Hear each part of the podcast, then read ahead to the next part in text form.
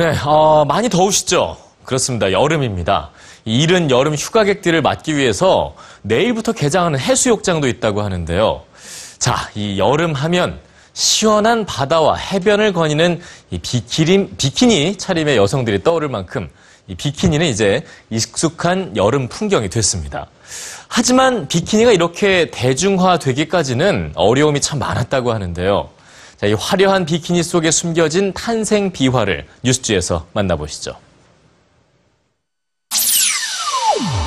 고대 로마 시대 벽화 속 여인. 놀랍게도 오늘날의 비키니와 비슷한 옷을 입고 있는데요. 기원전 1400년경 그리스 고본에서도 찾아볼 수 있는 이 의상은 당시 운동복의 일종이었다고 합니다. 용도는 다르지만 상하가 분리된 작은 형태의 옷이 현대사에만의 산물은 아니었던 거죠. 하지만 비키니가 수영복의 이름으로 세상에 처음 등장했을 당시에는 충격 그 자체였다고 합니다. 여성들이 처음으로 수영복을 입기 시작한 곳은 19세기 프랑스입니다. 당시 수영복은 뜨거운 햇빛을 피하기 위해 몸 전체를 덮는 긴 드레스 형태로 외출복과 별반 다르지 않았는데요. 1850년경에는 좀 더 짧아진 드레스에 속바지를 입는 투피스가 등장했고 1890년대에 들어서는 불편한 드레스 대신 몸매가 드러나는 수영복을 입기 시작했습니다. 이후 파리 패션계의 영향으로 수영복이 하나의 패션으로 인식되면서 다양한 디자인의 수영복들이 탄생했는데요.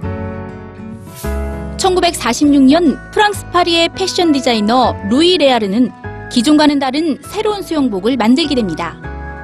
그리고 어떻게 하면 사람들의 관심을 끌 수 있을까를 고민하다 얼마 전 벌어진 한 충격적인 사건을 떠올리는데요. 서태평양 마셜 제도에 위치한 환상적인 산호섬 비키니에 원자 폭탄이 떨어진 일이었습니다. 미국은 1946년부터 58년까지 비키니 섬에 23차례의 원자 폭탄을 투하하며 원폭 실험을 진행했고 이로 인해 비키니 군도의 섬 3개가 지도상에서 사라졌는데요. 이 사건에 영감을 받은 루이 레아르가 자신의 수영복에 비키니라는 이름을 붙이게 된 겁니다. 몸의 대부분이 노출된 수영복은 당시로서는 상상도 할 수 없는 파격이었기 때문에 모델들조차 비키니 입기를 꺼렸는데요.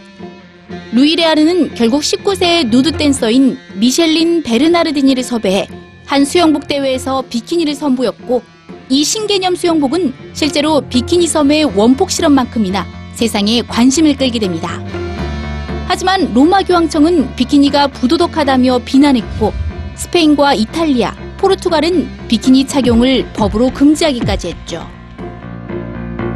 비키니는 1950년대에 이르러서야 유럽과 미국에 보급됐고 대중문화 속에 비키니가 자주 등장하면서 점차 대중화되기 시작했습니다. 사실 당대 여성들조차 반발했던 비키니가 유행한 데에는 비키니에 부여된 여러 가지 상징성이 영향을 미쳤습니다. 과감한 노출이 수반되는 탓에 비키니는 여성 해방을 상징했고 싱그러운 젊음을 의미하기도 했는데요.